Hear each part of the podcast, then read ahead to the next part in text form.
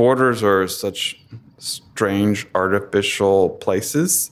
They're so arbitrary. You go when you're next to the Rio Grande, you can throw a stone across, and that's Mexico with this entirely different cultural world, different legal world, different everything, different rights. Um, you cross the border from El Paso to Juarez, radical changes. Musical borders, too.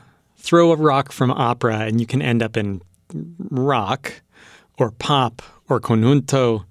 And composer Graham Reynolds isn't afraid to throw those rocks, to really stretch the metaphor. In other words, he crosses a lot of musical borders.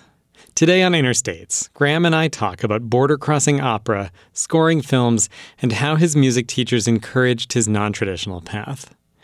Then we have Ross Gay being delighted by fungal hyphae. That's all coming up right after this. On the face of it, seeing people acting out a story, maybe singing, all backed up by intense, sweeping, emotionally charged music, you'd think that would be an irresistible combination, right?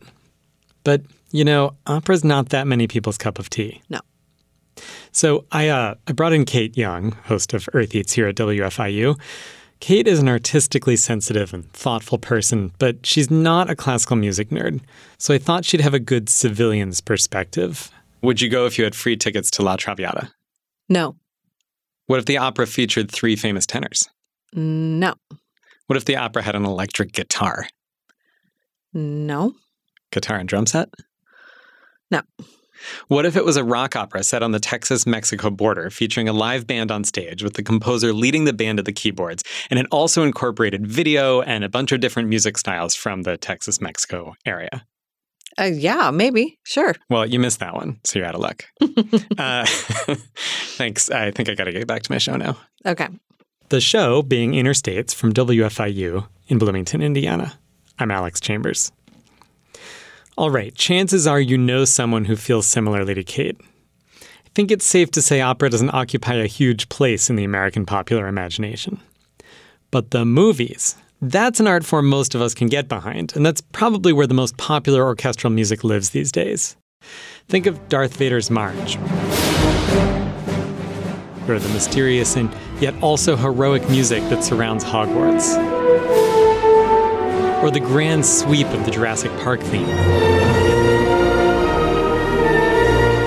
And that's just music by John Williams. The movies are one of the main ways most of us encounter composed music these days. It just seems too esoteric otherwise. But I think that might be changing.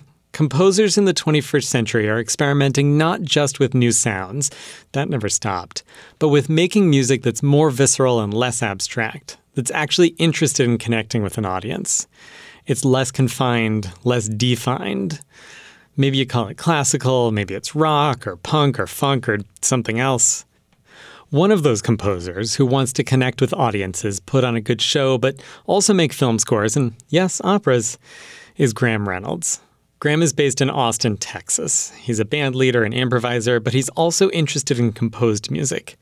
He's scored films for Richard Linklater and others. He's written music for ballets and theater. He's written symphonies, string quartets, and that opera that I mentioned to Kate. It's called Pancho Villa from a Safe Distance, and he brought it to Bloomington at the end of March.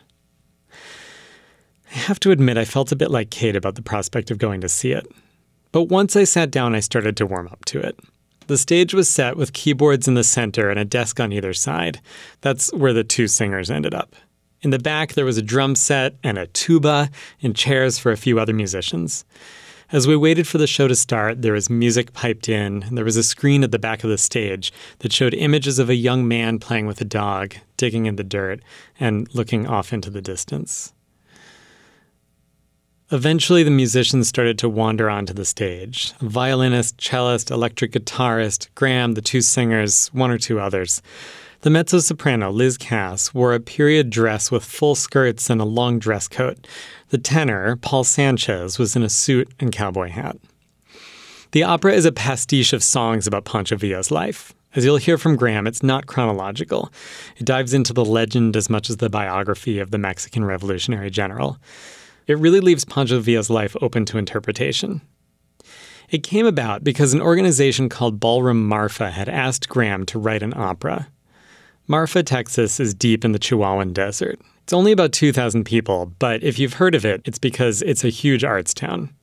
Ballroom Marfa is one of the arts organizations, and they had told Graham they'd like an opera.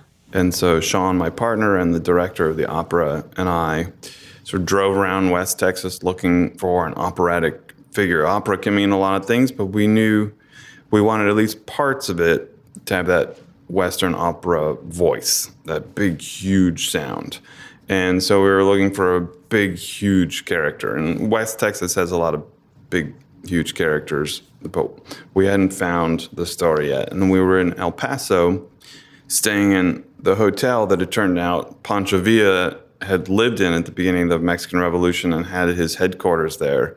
The revolutionary newspaper was there, the uh, uh, government in exile was there, and right across the river is Juarez, and there was the Battle of Juarez was there, and that's when we figured out, ah, this is our West Texas figure that's larger than life. The when you read his giant biography, it's deals right away with legend, myth, fact about Pancho Villa is all a mess. Like nobody really knows what's true and what's not true. Unlike most revolutionaries, he did not come from the intellectual class or privileged class. He came from a very working class background and was an unusual figure in, in all sorts of ways. So we asked uh, Lagartijas Tiradas al Sol, a theater company in Mexico City, if they would do the libretto. And we went on a trip through Chihuahua with them.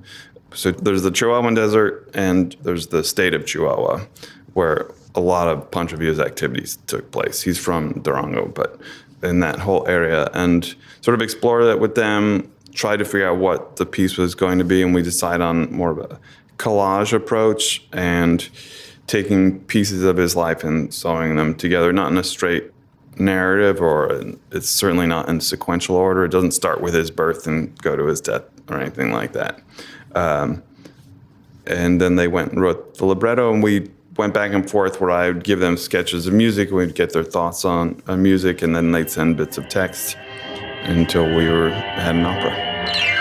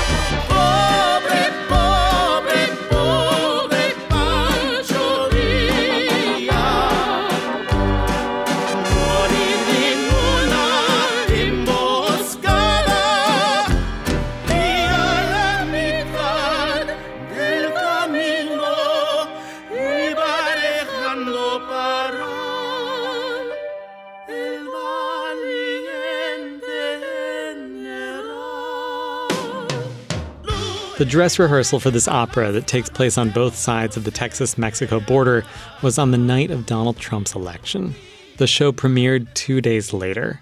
we were an hour north of the border in Marfa. The, the, the piece has a lot to do with the uh, Mexico, Texas, Mexico, America border. And um you know, when we started, Trump was not in the race. But by that time, the border was a very hot topic in, in politics and sort of a vehicle for hatred. And we were trying to build these bridges instead. Yeah, I was going to ask if Trump's ascendancy changed your relationship to the piece. the piece itself didn't change hugely because those so many of those issues existed prior but i think the reception of it and the context of it changed radically, and it became so much more immediately relevant. The border wall with with all of that, and so we've continued that conversation. We have a MXTX is another project we've been working on, another sort of Texas Mexico collaboration. So we've tried to continue. The conversation felt vital enough. We've tried to continue it. Tell me about it musically. So I'm a white composer uh, from. I've been in Texas for over 30 years, but I'm from the Northeast. We knew from the beginning we had to be careful about cultural appropriation, and and so that was Lara Artiles coming on, Adrian Casada coming on, Paul Sanchez coming on, various collaborators being involved in the project, and tried to be very open about that fact and my background and where I was coming from. And that goes into the title, Pancho Villa from a Safe Distance, that hotel in El Paso where he lived and where we stayed, you can see Juarez right across the river. There are you know bullet holes from the Battle of Juarez in the walls, but there's a famous picture of people dressed up in fancy outfits watching the battle across the river from the safety of the American side. And so we're drawing a parallel with ourselves there, where we can study Pancho Villa, who is a very complex figure, but also a very violent figure from this historically safe distance. And so the acknowledgement of my background is supposed to be wrapped right into the title. But at the same time, I did study Mexican music quite a bit and didn't want to deny that vocabulary in a music about this legendary Mexican figure. We're four hours from the border. Texas used to be part of Mexico.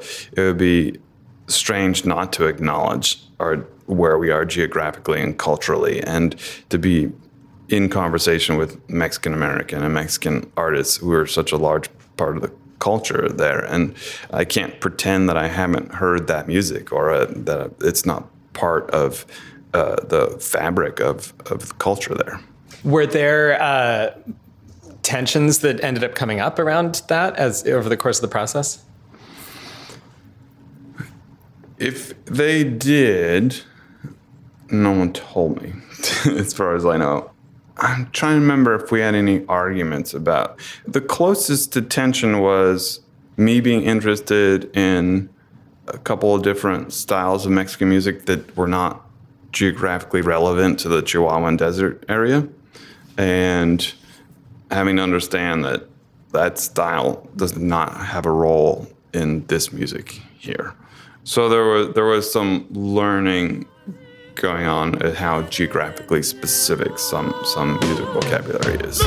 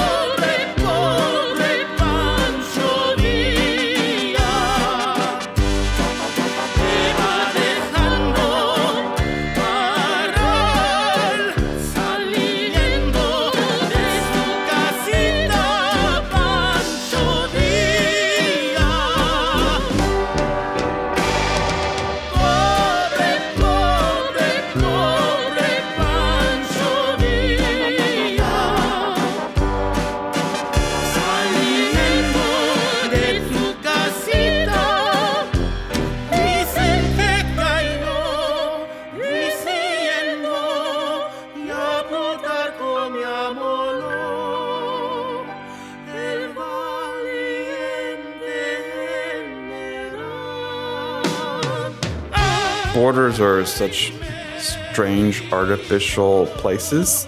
Um, and they're so arbitrary. You go when you're next to the Rio Grande, you can throw a stone across, and that's Mexico with this entirely different cultural world, different legal world, different everything, different rights. Um, you cross the border from El Paso to Juarez, radical changes, but it's all it's so arbitrary and it become such a, a huge national conversation and being in a state that's on the border with Mexico and part of that conversation and social justice being such a big part of art making right now, that felt like the conversation that we were best positioned to be part of. But then personally, I've been interested in Mexico since I was a little kid. And so it's also indulging myself in pursuing and researching and, and getting involved with music and culture and history in a way that's just a pleasure as well. It's, it's serving a broader social need, hopefully, but also just personally satisfying and exciting.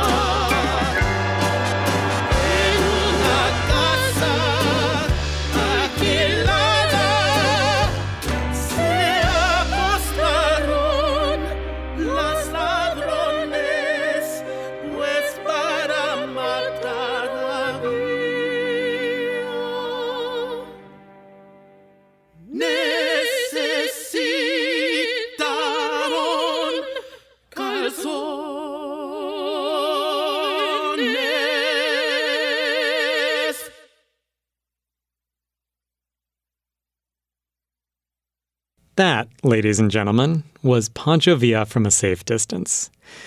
We're going to take a quick break. When we come back, we'll hear how Graham got started as a musician.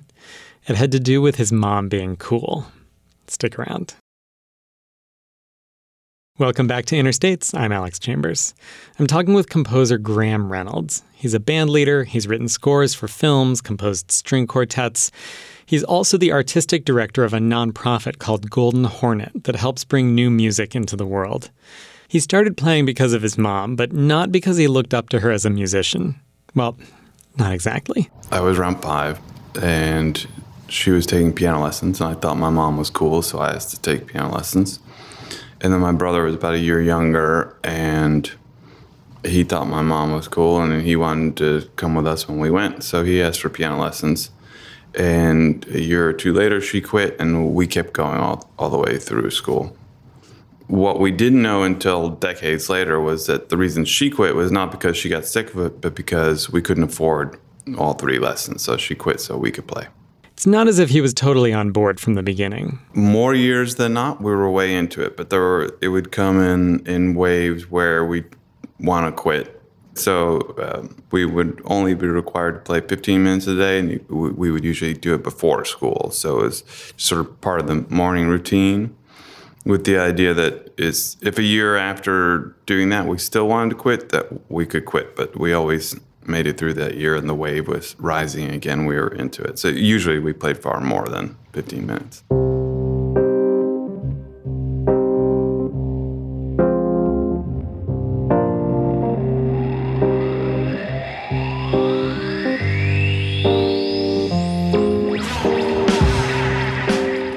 Point did you realize you wanted to start taking this seriously? So, whoever my best teacher was at the time, that's what I wanted to do with my life.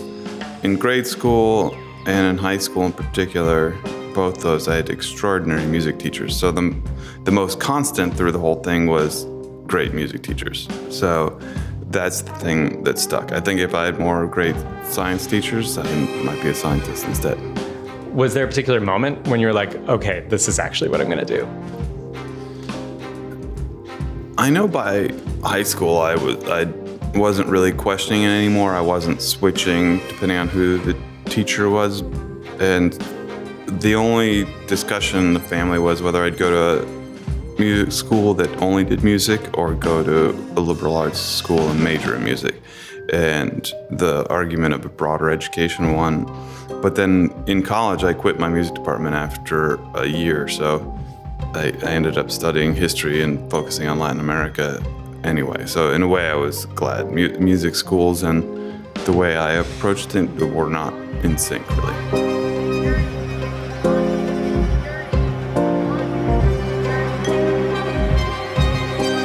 You do so many different kinds of music, and I'm curious if you were were you like a record junkie, um, just collecting all over the place, listening to everything. What was your high school? Because I feel like that's those are the formative years in some ways of our taste. So tell me about how you were discovering things too in high school. Uh, record wise, yeah, we the record stores had dollar record bins, and one record store had a whole room of dollar records, and so I was very precious with my money because every dollar was a whole record. So I would hesitate to buy, I don't know, fries or something because I could get fries or I could have a whole bur- a whole album. So yeah, I ended up collecting thousands of records, and my freshman year roommate at college was distraught because I'd filled up the room with records. I learned not to bring the whole collection maybe after that.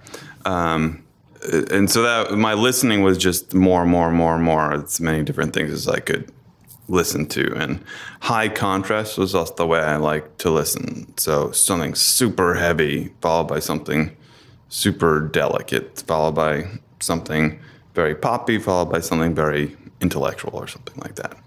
So there wasn't really a hierarchy so much as uh, interest in contrast and new territory By the time he was listening to all kinds of records, Graham and his brother had already been exploring new territory in music for years. we started making up our own music in late elementary school, I guess. I, may, maybe before that, but it became very overt by then. And we started doing our own music at piano recitals instead of playing Chopin at the classical piano recital. We'd play our own music. So our classical teacher, uh, Mrs. Gudritis, eventually talked to my mom and said, "Your sons are going in a different direction. I can't really I don't have the tools to teach them. So she suggested that we go to a jazz teacher, not because we were playing jazz, but because we were choosing our own notes and making up our own music and doing a combination of composing and improvising.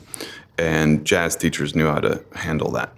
So uh, we switched to uh, a Hungarian immigrant who is playing jazz around town, had no other students, and we still keep in contact a little bit.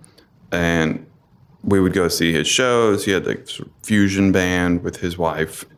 And he really shaped his teaching to what we did, and so did my high school music director, which is not what college did. You know, the way that people make music starting in the 20th century was so wide ranging.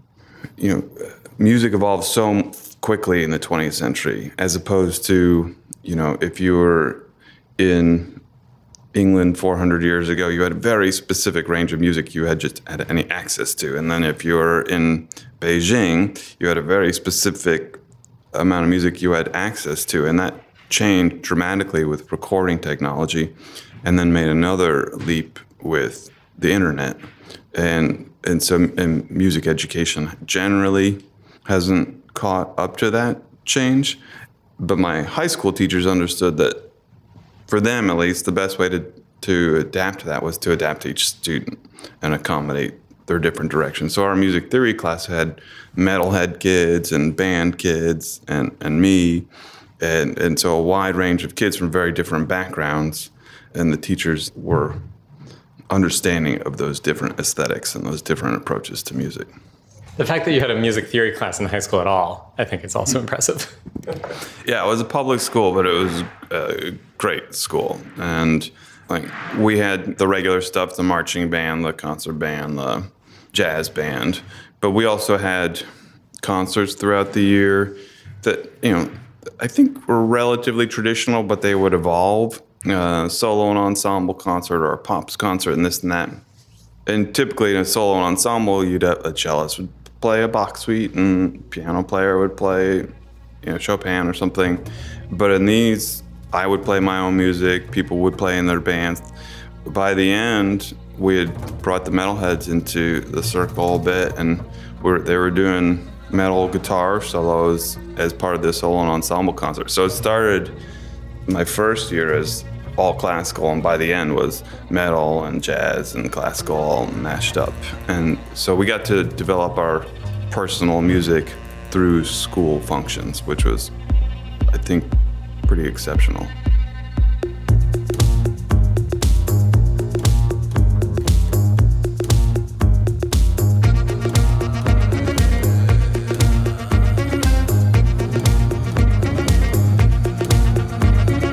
Went to college and they didn't understand that, that they didn't have that approach at all. They, yeah, we got stuck on two five ones, which I didn't want to practice, and I had other things I wanted to learn, and my teacher would not go to the next subject until my two five ones were really solid. And it's a certain chord progression used in jazz a lot and used in sort of classic American song, Great American Songbook kind of things and you know I could play them in certain keys, but I wasn't good at, at, at playing them in all the keys. And I decided pretty early on that since I was making up my own music, I didn't need to play in all the keys.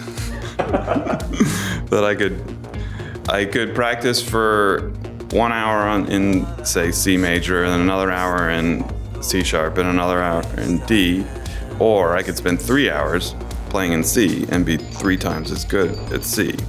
And but that approach didn't work when you, they, they were, you know, if you're a studio player and the singer says they want to do it a step down, you have to be able to do it a step down.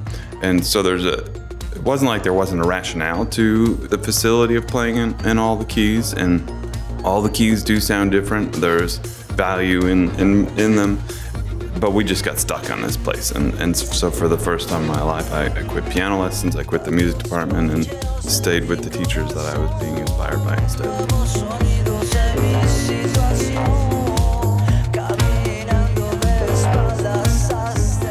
You said that this was partly a conversation with your family too about what to focus on in school, and you ended up focusing on Latin American history. It does tie back to when I was young, and my, my dad had been teaching high school history. And basically, it paid so little, and it was so challenging that he ended up quitting that and moving over to a corporate job. And he took the tiny bit of retirement money he had saved up from the, the high school teaching, and we went to Mexico City for a couple weeks. I was eight or nine, something like that. It was just transformative, uh, a, a, radical sort of realignment of my thinking and exposure to totally different culture, immersion in another language in a way that I'd never experienced. Um, and so that interest in Mexico lasted. So when I got to college, I, I, you know, like I had always gravitated towards the teachers that I was most inspired by. I started taking some Latin American history courses and had a couple of great professors, one in particular that became my advisor. And I just studied whatever class he was teaching every semester, I just stayed there. Um, that for me was m- more valuable than any specific music technique. Even though you were still thinking about, you still had music in the back of your head as a as a goal. Yeah, I never really expected to become a historian. I mean, you're majoring in it, so you're thinking about it a little bit. But what I did musically was I just I had gotten a drum set in high school and brought that to college and told all the bands like, if you need a drummer, I'll play whatever. And so instead of composing my own music on piano like I had been, I spent college mostly learning how to play drums and playing in every which kind of band and doing that stuff.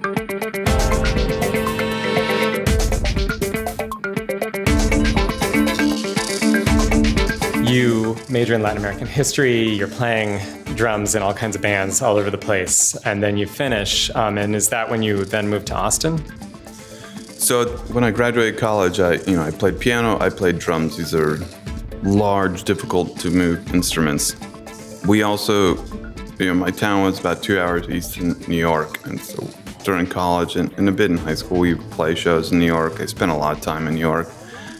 I felt like I needed to see a different part of the country, and I'd been through Austin on one road trip, and it was a music town, and you could rent a house instead of an apartment.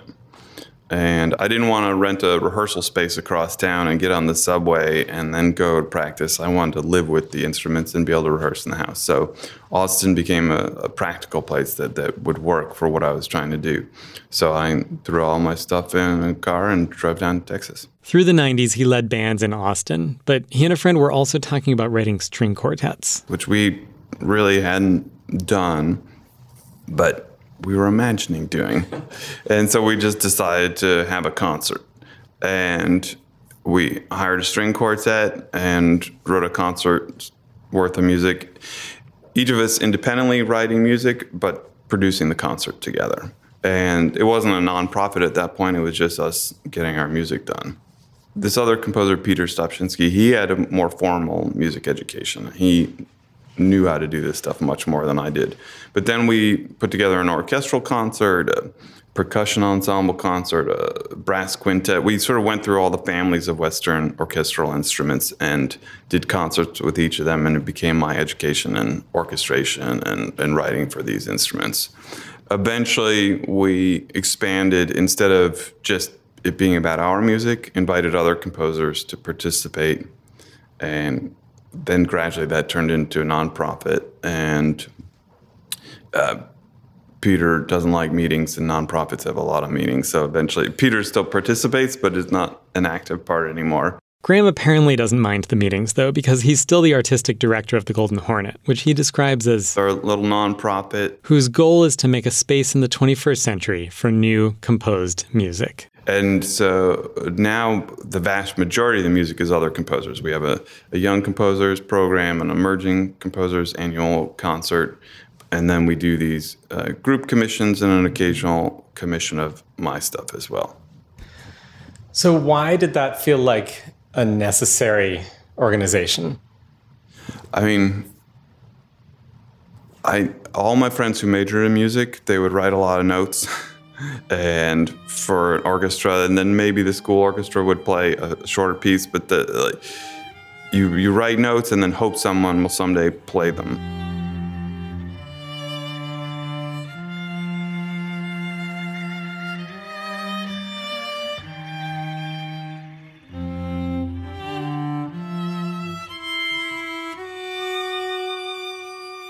and I was never interested in spending time on something that wasn't going to happen. So it was a much more direct route. And then once I had that opportunity to have my music played regularly, I wanted to share that with other people. And we're trying to provide that, mm, fill a hole that we saw, at least in the Austin music scene.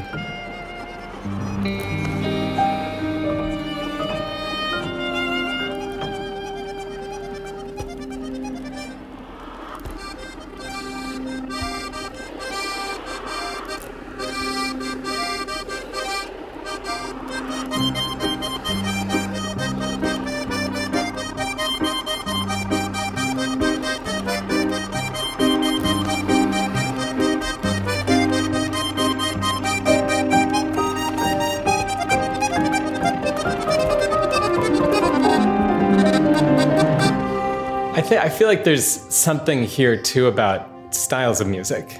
Um, that there's you know there's there's tended to be this bifurcation of classical art music versus and you know notated scores versus rock music and so on and so forth. And is is Golden Hornet also an attempt at bridging those two things? Exactly. I mean, when we first started, with string quartet, and so it was all notated with some improv built in, but not a lot. And um, and so because it was strings, people called it classical. Uh, basically, if I had a saxophone in my group, someone would call it classical. If I had, I mean, they would call it jazz. If I had a violin, they would call it classical. So classical still ends up being a word that people use about Golden Hornet lot, but because we were running it, we didn't have to be restricted by what people meant by that. So if I wanted to write, you know, country big band music, I could do that, and it doesn't thwart the the mission or anything like that.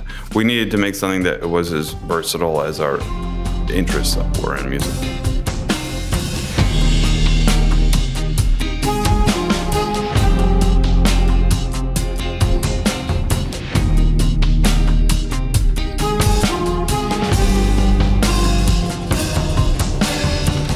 It's time for a short break. If you're just joining us, we're talking with composer Graham Reynolds. When we come back, Graham explains why classical music got super abstract in the middle of the 20th century. Hint, it has to do with technology.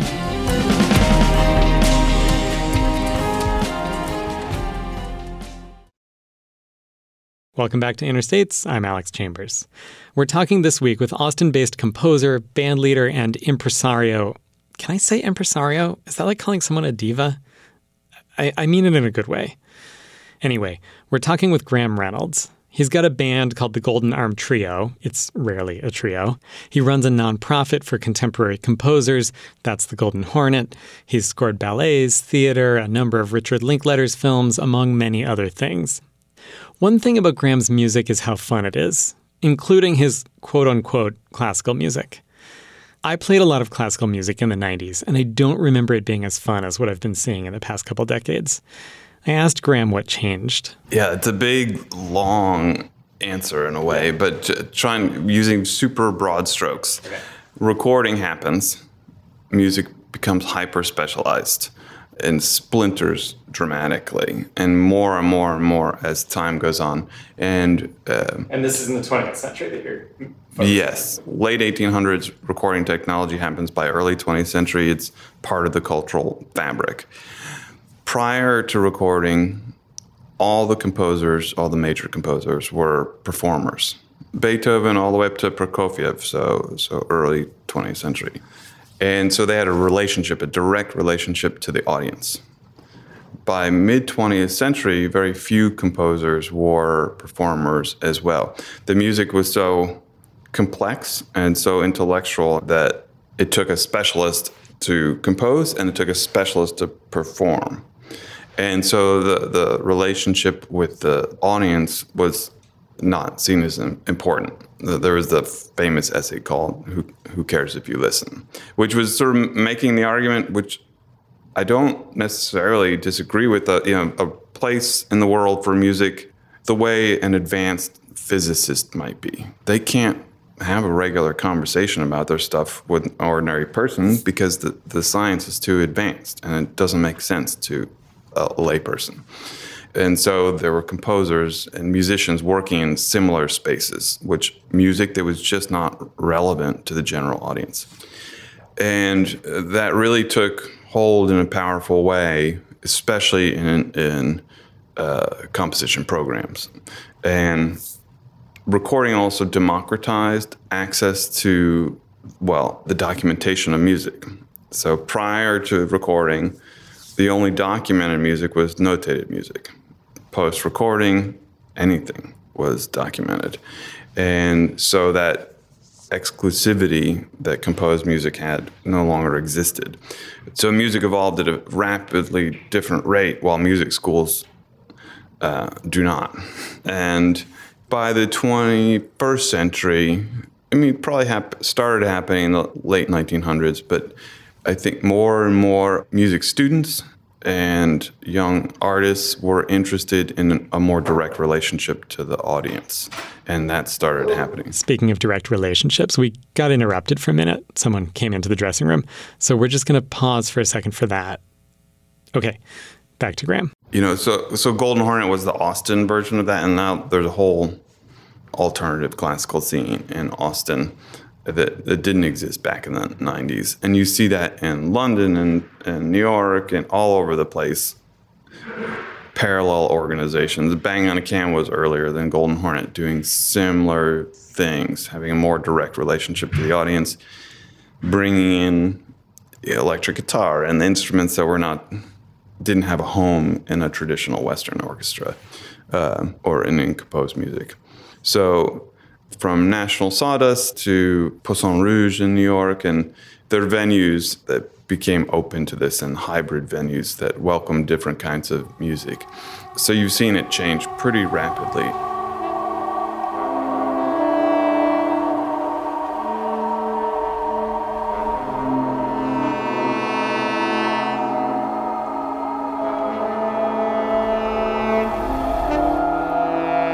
There's a reason that institutions move slowly, and in many ways, we're grateful for that. So that there's a stability to them.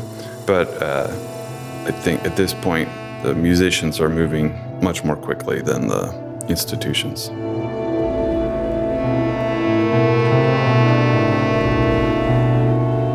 And it's not, it's not meaning to condemn those artists who didn't have that relationship with the audience at all. It, it in a way, helps to understand. Oh, that that's why they drifted away, and it just was not part of their art making, and that's what's shifted. And that doesn't mean we re- reject that music, and that there's not a place for artists who are not interested in the audience. But we do need music education that helps those that are interested in an audience engage them.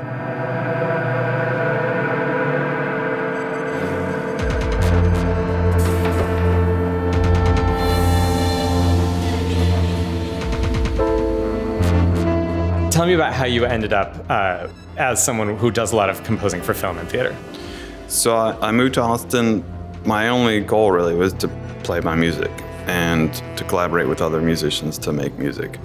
And it was mostly at punk rock clubs who were the only sort of like jazz teachers when I was studying piano were the only fit for what I was doing, even though I wasn't doing jazz. We weren't doing punk rock, but it was the only venue that was sort of open minded enough to accommodate what we were doing.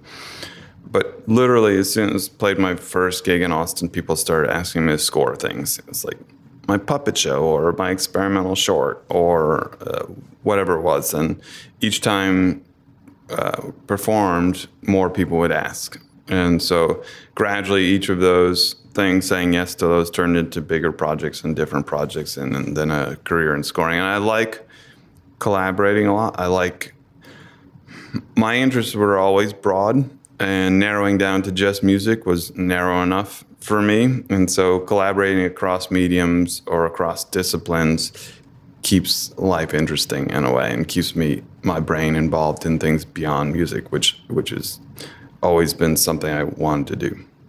And so, what do you think it was about your music that people were hearing that made them be like, "Oh, we want you to score our puppet show or movie"? I mean, most people going out to punk rock club or weren't meeting composers, and there weren't other composers playing really at, at these venues.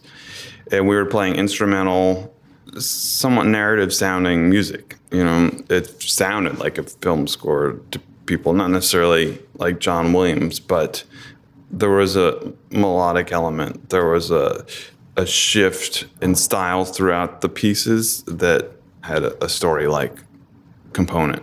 And so I, I think it just made sense for people to try to apply that to what they did, or choreographers thinking, "Oh, I want to make I want to make a dance to something in that direction."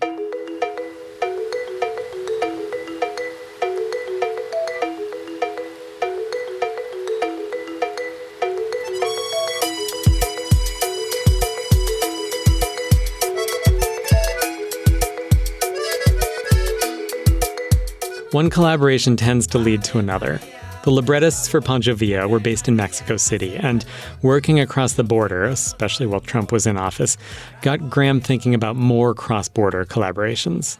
So after Pancho, we we had been developing all sorts of relationships in Mexico City and as well as with Mexican American artists in Austin and wanted to move on to a, another project and we started developing MXTX. And for that one we were trying to cross a bunch of divides. We Golden Hornet came from this composer background, people who write notes down that other people play was sort of the, the simplest way we thought of it. And DJ producer uh, folks who don't notate, who don't even read notation necessarily, come from such a radically different musical vocabulary, and we wanted to see what happened when we put all these people sort of in the same virtual room.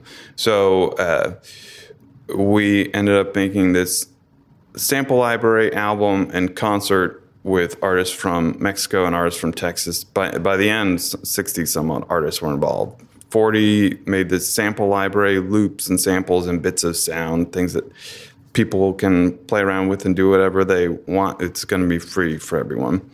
And then we commissioned thirteen artists um, to write something using the sample library, and then. Um, but also for an ensemble that was partly recorded in Austin, partly recorded in Mexico City to put this album together, sort of merge all the elements of, of the project. And then we'll premiere it in Austin and then in Mexico City and Marfa and beyond from, from there. But it's our next sort of cross border collaboration. I had hoped to use the sample library to score this episode, but when I first ran it, the library had yet to be released. Instead, Graham's publicist offered me the opportunity to use music from the album itself, which came out on April 1st. After the music from the Pancho Villa opera, everything you've heard today is from that album. I'll list the particular songs on the website. I'd like to thank Brittany Friesner from the IU Cinema for thinking of us to interview Graham. David Lobel of Lobel Arts for helping to coordinate, Alberto Varon, director of the Latino Studies program here at Indiana University, for helping to get Graham out here in the first place, and of course, Graham Reynolds himself for taking the time to talk with me. Thank you so much for having me. I want to close today with another consideration of the crossing of borders. A few years ago, the poet Ross Gay wrote a collection of short essays, essayettes, he called them, about delight. One a day was his plan, and he mostly stuck to it. But whether or not he stuck to it is not what's at issue. What is at issue is the things he noticed when he started paying attention to what delighted him. It wasn't all what you might think of as delightful. Ross may laugh a lot.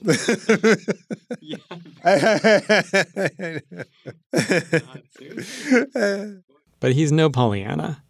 It's not like he thinks we're not going to die or that humans aren't cruel to each other. Delight is a practice for him.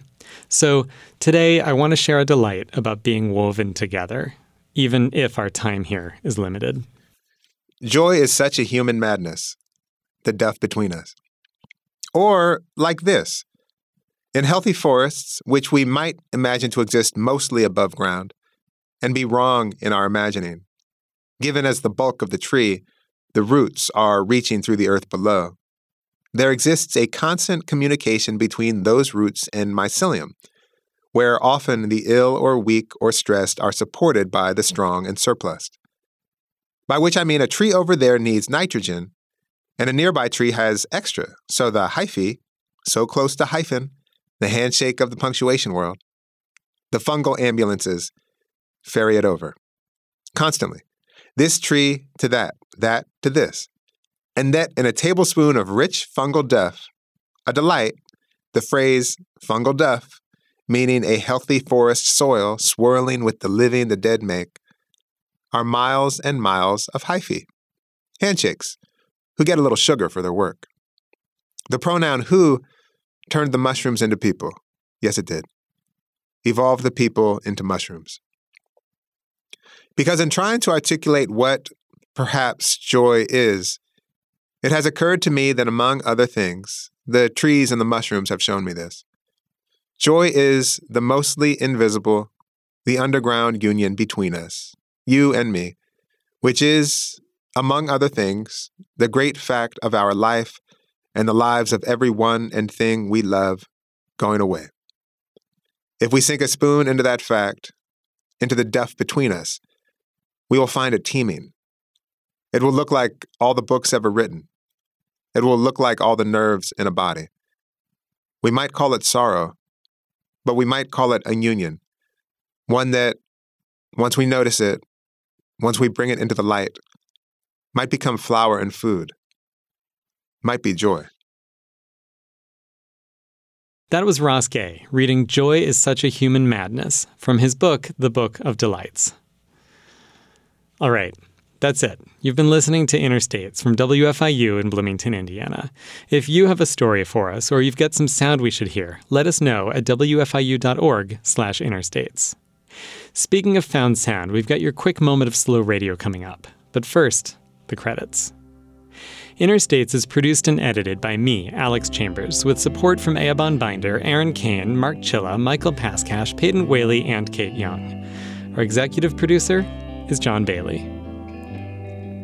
Special thanks this week to Graham Reynolds, all the people who helped coordinate our conversation, and Ross Gay. Our theme song is by Amy Oelsner and Justin Vollmer. Additional music today is from Graham Reynolds' opera Pancho Villa from a Safe Distance, sung by Paul Sanchez and Liz Cass, and from Golden Hornet's album MXTX, A Cross Border Exchange. We'll link to that on our website. I want to acknowledge and honor the Miami, Delaware, Potawatomi, and Shawnee people, on whose ancestral homelands and resources Indiana University Bloomington, home of WFIU, is built, as well as the generations of workers who built it. All right, let's listen to something.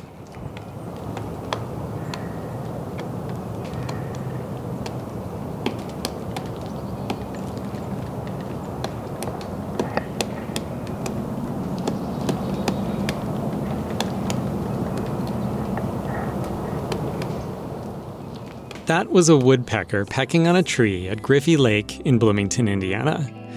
In case your ear isn't totally tuned to the different kinds of peckings of various woodpeckers, that was a pileated woodpecker. Until next week, I'm Alex Chambers. Thanks for listening.